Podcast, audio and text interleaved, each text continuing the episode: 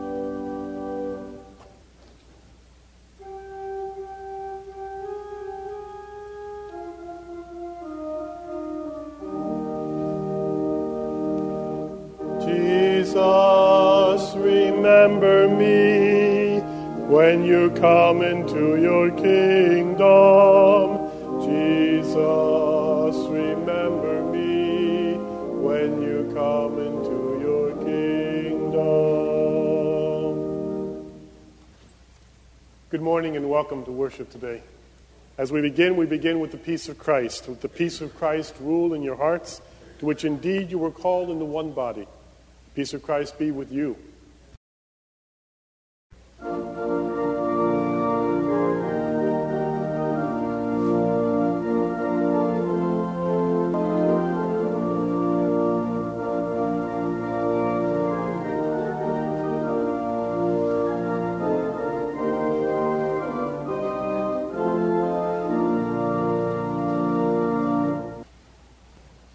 Please join me in your bulletin for our prayer of confession. As we come into God's presence, we take our place as men and women who are broken by sin in need of our Savior. Out of the depths we cry to you, O Lord. Lord, hear our cry. If you should mark iniquities, who could stand? Our sins have crippled us, bound us, buried us. They cut us off from you, who is life itself. But there is forgiveness with you. With you is great power to redeem. Breathe into us your breath, O God. Breathe into us your spirit. Open our graves and call us to you, that we may live in full knowledge of your power and steadfast love. Holy God, holy and mighty, holy immortal one, have mercy upon us. Lord, have mercy upon us, Lamb of God. O Christ, have mercy upon us, grant us your peace. Hear this good news. Jesus said, My peace I give to you. Not as the world gives, do I give to you. Do not let your hearts be troubled, and do not be afraid. With these words, we know, therefore, in Christ we stand forgiven. Thanks be to God. Hear what the prophet says He has told you, O mortal, what is good, and what does the Lord require of you, but to do justice, and to love kindness, and to walk humbly with your God. And so let us live.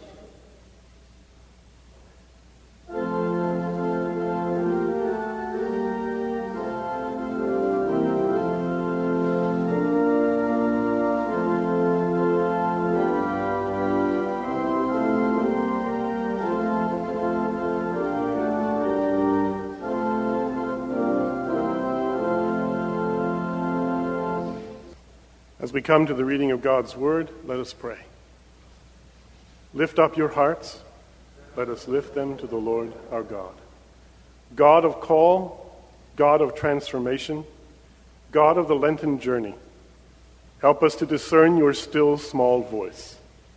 Open us to change and growth that we may walk with Christ. In Jesus' name, amen. The first lesson is the gospel of Jesus Christ according to John 11, 1 to 45. This is about the death of Lazarus. Now, a certain man was ill, Lazarus of Bethany, the village of Mary and her sister Martha. Mary was the one who anointed the Lord with perfume and wiped his feet with her hair. Her brother Lazarus was ill. So the sisters sent a message to Jesus. Lord, he whom you love is ill. But when Jesus heard it, he said, This illness does not lead to death. Rather, it is for God's glory, so that the Son of God may be glorified. Accordingly, though Jesus loved Martha and her sister, and of course Lazarus, after having heard that Lazarus was ill, he, being Jesus, stayed two days longer in the place where he was. Then, after this, he said to the disciples, Let us go to Judea again. The disciples said to him, Rabbi, the Jews were just now trying to stone you, and you are going there again? Jesus answered, Are there not 12 hours of daylight? Those who walk during the day do not stumble because they see the light of the world. But those who walk at night stumble. After saying this, he told them, Our friend Lazarus has fallen asleep, but I am going there to awaken him. The disciples said to him, Lord, if he has just fallen asleep, won't he just be all right? Jesus, however, had been speaking about his death, but they thought he was referring merely to sleep. Then Jesus told them plainly, Lazarus is dead. For your sake, I am glad I was not there so that you may believe. But let us go to him. Thomas, who was the twin, said to his fellow disciples, Let us also go, that we may die with him. When Lazarus arrived, when Jesus arrived, he found that Lazarus had already been dead and been in the tomb for four days. Now, Bethany was near Jerusalem, some two miles away or so. And many of the Jews that had come to Martha and Mary to console them were also there. When Martha heard that Jesus was coming, she went and she met him, while Mary stayed at home. Martha said to Jesus, Lord, if you had been here, my brother would not have died. But even now I know that God will give you whatever you ask of him. Jesus said to her, Your brother will rise again. Martha said to him, I know, I know that he will rise again in the resurrection on the last day. Jesus said to her, I am the resurrection and the life. Those who believe in me, even though they die, will live and everyone who lives and believes in me will never die. Do you believe this? She said to him, Yes, Lord, I believe that you are the Messiah, the Son of God, the one coming into the world. When she had said this, she went back and called her sister Mary and told her privately, The teacher is here, and he is calling for you. And when she heard it, she got up quickly and went to him. Now Jesus had not yet come to the village, but was still at the place where Martha had met him. The Jews who were with her in the house, consoling her, saw Mary get up and quickly get out of there. They followed her because they thought she was going to the tomb to weep some more. When Mary came there and saw Jesus, she knelt at his feet and said to him, Lord, if you had been here, my brother would not have died. When Jesus saw her weeping, and the Jews that had come with her also weeping, he was greatly disturbed in spirit and deeply moved. He said, Where have you laid him? They said to him, Lord, come and see. Jesus began to weep. So the Jews said, See how he loved him? But some of them said, Could he have not opened the eyes of the blind man, have kept this man from dying? Then Jesus, again greatly disturbed, came to the tomb. It was a cave, and a stone was lying against it. Jesus said, Take away the stone. Martha the sister of the dead man said to him, Lord, already there is a stench because he has been dead for four days. Jesus said to her, Did I not tell you that if you believed, you would see the glory of God? So they took away the stone.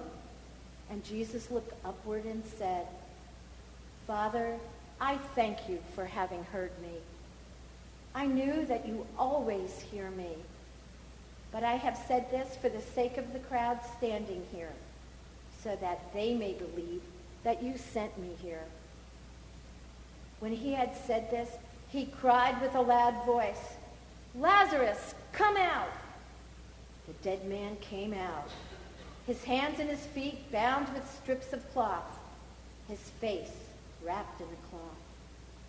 Jesus said to them, Unbind him and let him go. Many of the Jews, therefore, who had come with Mary and had seen what Jesus had done, believed in him. This is the word of the Lord. Second lesson today is from the Psalter, from the book of Psalms, Psalm 23, which is probably the best known passage of Scripture in all of the Bible the Shepherd's Psalm. The Lord is my shepherd. I shall not want. He makes me lie down in green pastures. He leads me beside still waters. He restores my soul. He leads me in right paths for his name's sake. Even though I walk through the darkest valley, I fear no evil, for you are with me. Your rod and your staff, they comfort me. You prepare a table before me in the presence of my enemies. You anoint my head with oil. My cup overflows. Surely goodness and mercy shall follow me all the days of my life, and I shall dwell in the house of the Lord my whole life long. This is the word of the Lord. Thanks be to God. Daniel Gilbert, a psychology professor at Harvard University, drew from the Gallup Healthways Well-Being Index and stated that the index showed that Americans are smiling less and worrying more than they were a year ago. That happiness is down and sadness is up. That we are getting less sleep, smoking more cigarettes, drinking more alcohol, and that depression is on the rise. He went on to state that the real problem is not financial, not having enough money, but something else. It is uncertainty. People don't know what's going to happen next. Will I have a job next week? What's ahead in the future for me or for the economy? Professor Gilbert pointed to a Dutch experiment where some subjects were told they would be intensely shocked 20 times. The researchers told a second group that they would receive three strong shocks and 17 mild ones, but they wouldn't know when the intense shocks would come. The results subjects in the second group sweated more and experienced faster heart rates than the first group. Uncertainty caused their discomfort. They didn't know when those shocks would come next. Another study showed that colostomy patients who knew that their colostomies would be permanent were happier six months after their procedures than those who were told there might be a chance of reversing their colostomies. Once again, uncertainty caused the unhappiness. Researchers have such an exciting life. Daniel Gilbert summarized the research on an uncertain future leaves us stranded in an unhappy present with nothing to do but wait. Our national gloom is real enough, but it isn't a matter of insufficient funds anymore. It's a matter of insufficient certainty.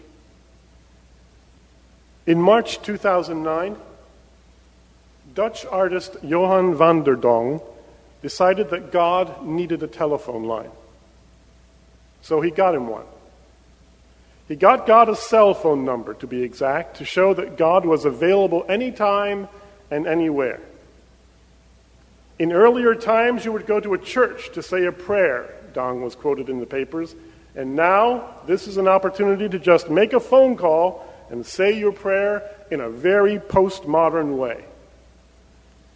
And it seems that like a, lot of, like a lot of people appreciated the opportunity that Dong had afforded them with his divine hotline. Within one week after announcing it in the news, over a thousand people left God a message on the phone.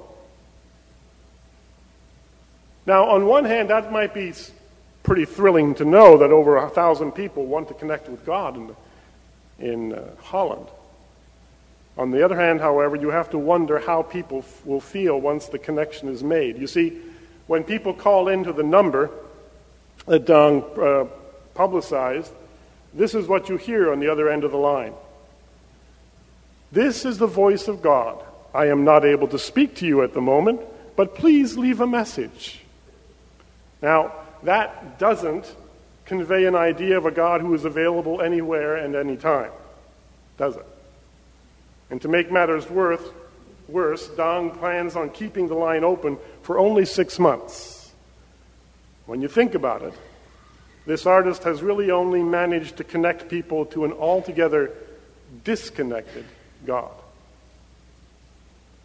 Psalm 23 is the remedy to our uncertainty.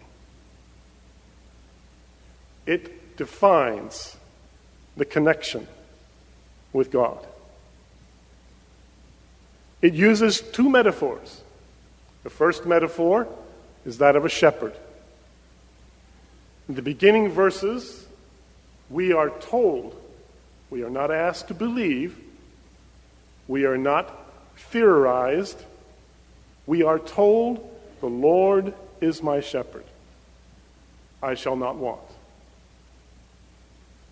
The Hebrew of that second phrase, I shall not want, is probably better translated, I will not lack anything.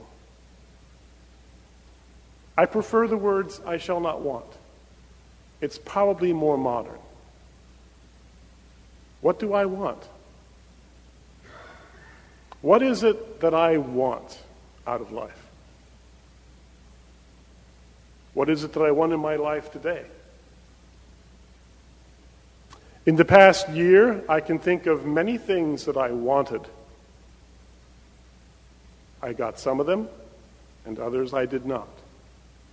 Does that mean that God has not been my shepherd? The psalmist is very clear. The role or the metaphor of shepherd is not about physical want.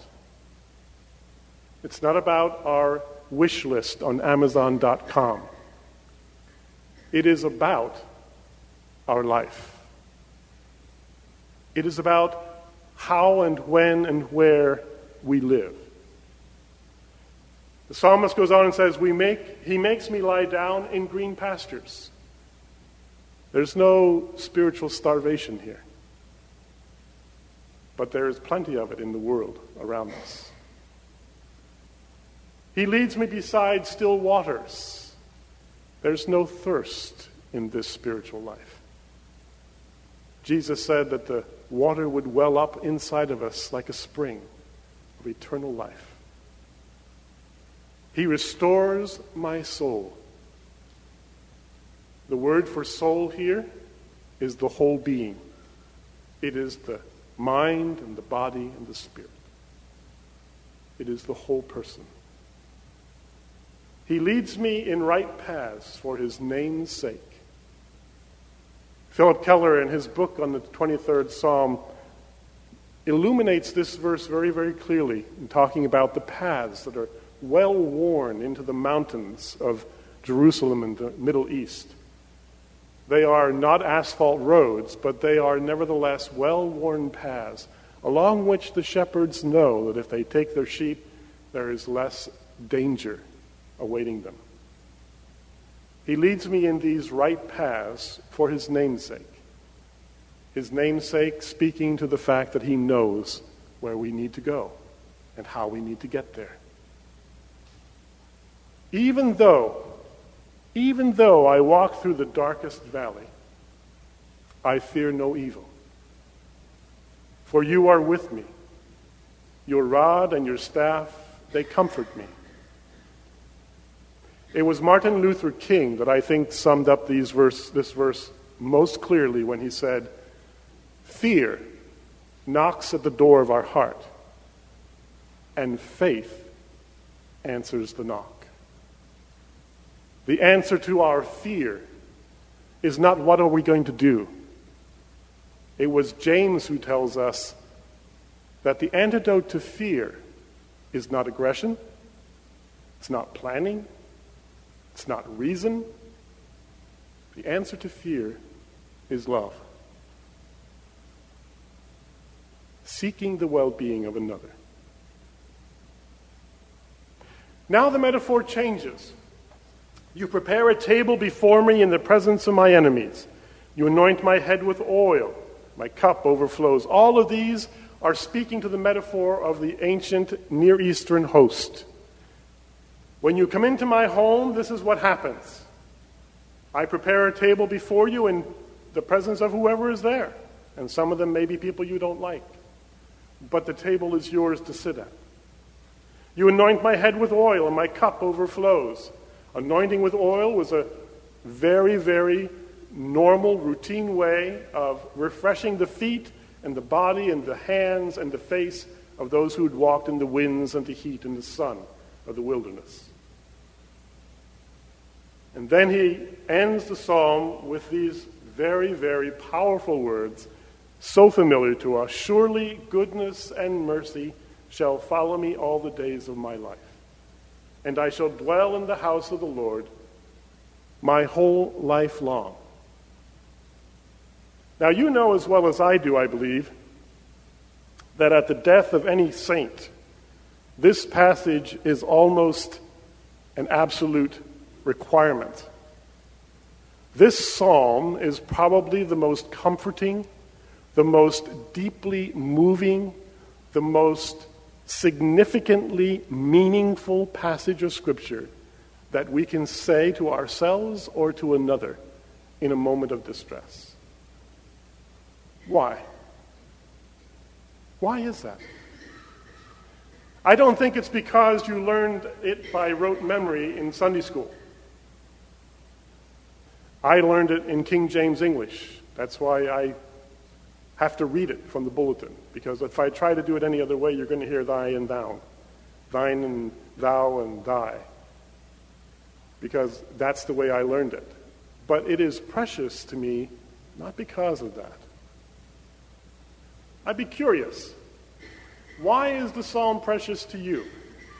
When you hear that psalm, what do you hear?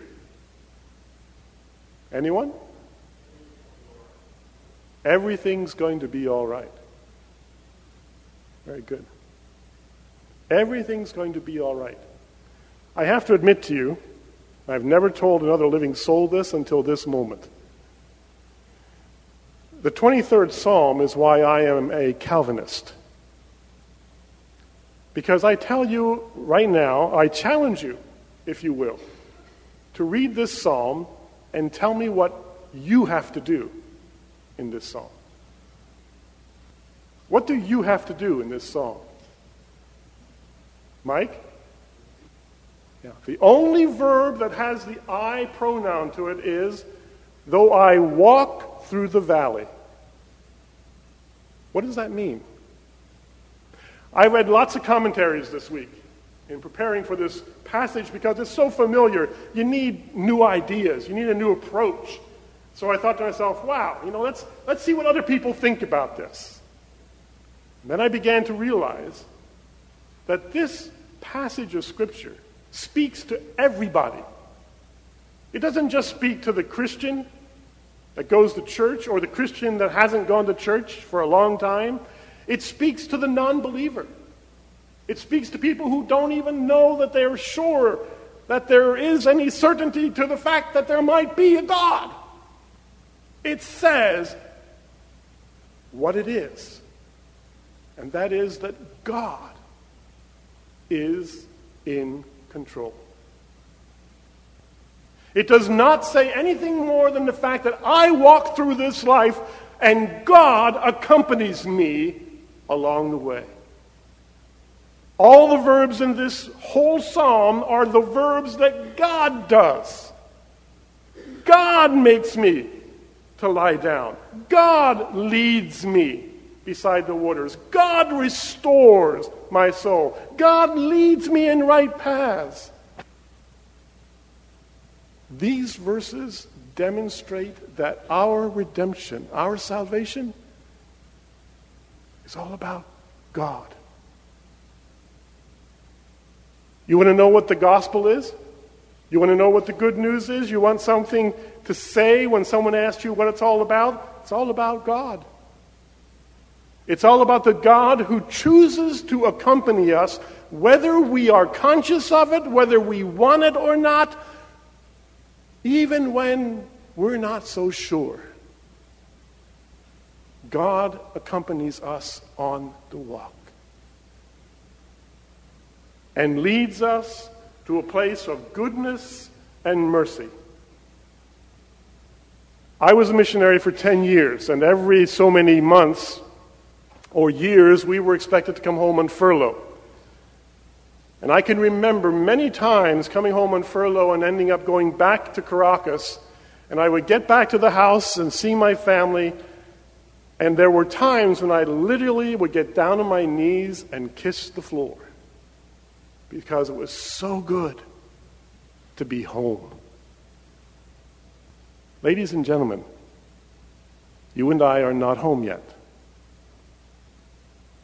But on this journey, while we walk, while we take the paths that God leads us on, there is never a moment that you are not accompanied by the living God. Whether you like it, whether you are conscious of it, whether you are thankful for it, whether you believe it or not. It is so. And someday, you will be home. You see, that's where the comfort lies for those who are bereaved. We will eventually get home. That is where the comfort lies for us, even as we live our lives. Today, Thomas Merton wrote this prayer in response to Psalm 23 My Lord God, I have no idea where I am going. I do not see the road ahead of me. I cannot know for certain where it will end, nor do I really know myself. And the fact that I think I am following your will does not mean that I am actually doing so. But I believe that the desire to please you does, in fact, please you. And I hope I have that desire in all that I am doing. I hope that I will never do anything apart from that desire. And I know that if I do this, you will lead me by the right road, though I may know nothing about it. Therefore, I will trust you. Always. Though I may seem to be lost, and in the shadow of death, I will not fear. For you are ever with me, and you will never leave me to face my perils alone. And all of God's people said, Amen.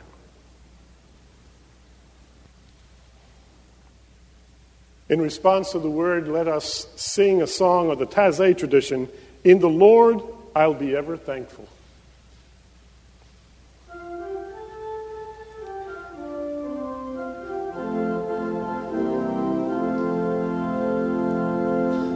In the Lord I'll be ever thankful. In the Lord I will rejoice.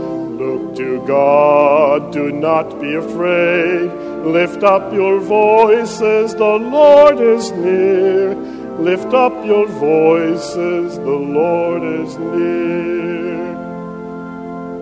Please stand with me now and let us use the words of the Heidelberg Confession, or Catechism to confess our faith. Questions 43 and 56. Together, let us say, I believe that God, because of Christ's atonement, will never hold against me any of my sins, nor my sinful nature, which I need to struggle against all my life.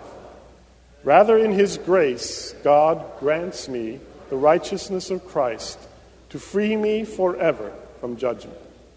Through Christ's death, our old selves are crucified, put to death, and buried with Him, so that the evil desires of the flesh may no longer rule us but that instead we may dedicate ourselves as an offering of gratitude to Him.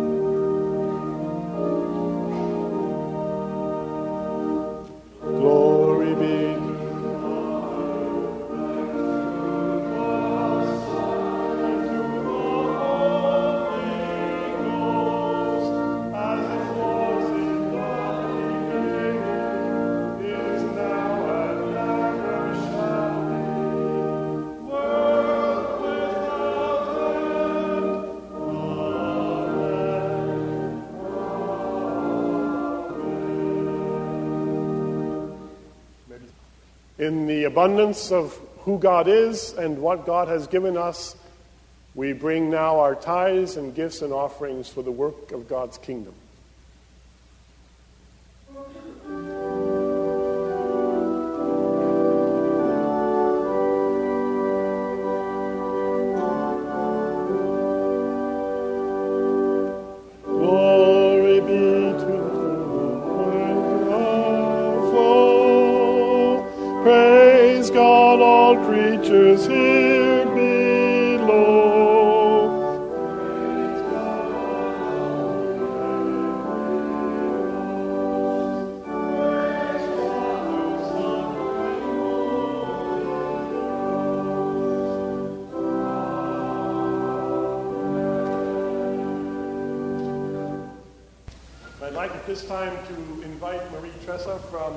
Reformed Church Home come and speak to us very briefly about the ministry of the Reformed Church Home before we go to prayer as God's people. Good morning. What an honor it is to be here this morning. Thank you, Pastor Doug, for giving me this opportunity to speak to you members regarding the Reformed Church Home. First, I'd like to express my sincere appreciation for your support to the home. Over the years, the Reformed Church's involvement with the home have been unconditional. We have had past and present Board of Trustee members, tremendous support during our annual golf outing, countless visits from the women's clubs, choirs, handmade gifts for our residents, church members who have volunteered since the beginning in Irvington. This is truly a partnership made in heaven, and I applaud you all for your devotion and dedication to the home. I'd like to take a few minutes now to talk to you about my story and how I became involved with the home. It was about four years ago.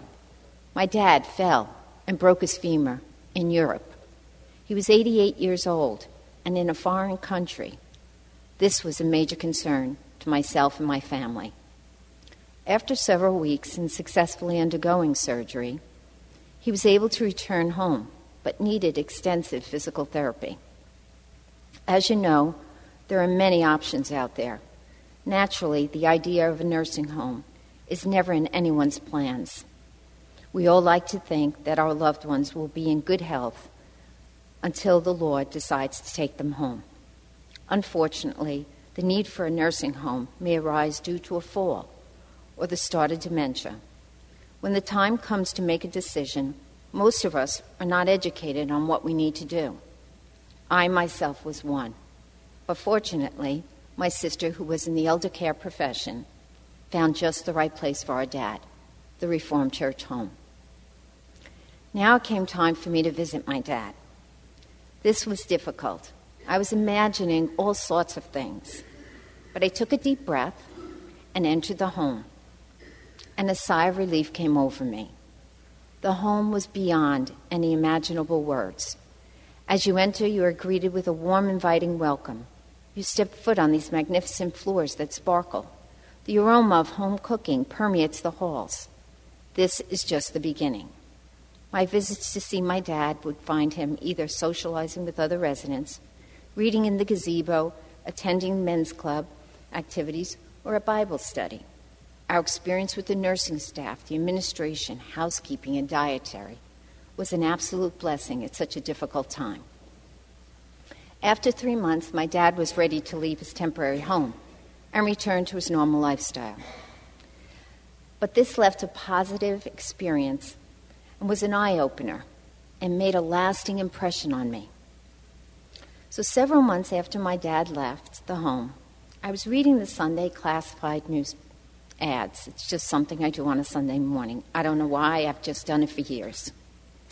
And there was an ad that caught my eye. The Reformed Church was advertising for the position of Director of Development. And I thought to myself that my belief in and passion for the mission of the home would result in a positive experience. So I applied for the position. I really didn't think much about it. After several weeks, I received a phone call to come in for an interview. Well, my heart throbbed and my passion exploded as I thought to myself, this is where you need to be.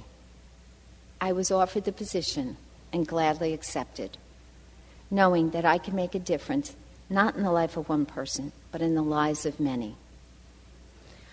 I'll be celebrating my third anniversary in July at the home, and every day I walk in with a smile and I leave with a smile. In my professional career, I can say that this is the most rewarding position that I have had and the most satisfying. Now that I've shared with you my story, I'd like to share with you just a portion of a letter I received from a family member, who, a family member of one of our residents who just recently passed away. Every now and then, someone or something comes across our life's path, and we are changed forever.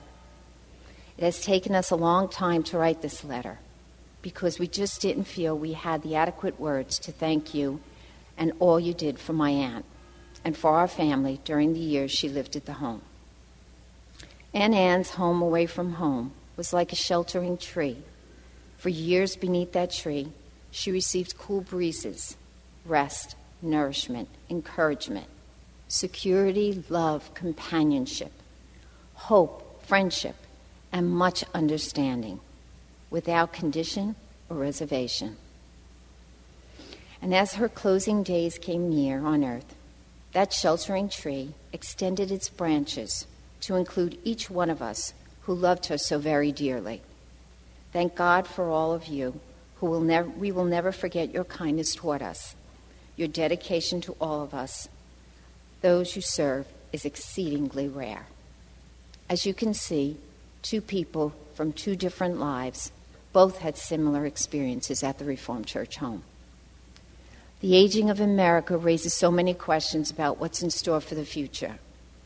This generation has lived through wars and hard times, pioneered new technology in medicine, communications, and industry.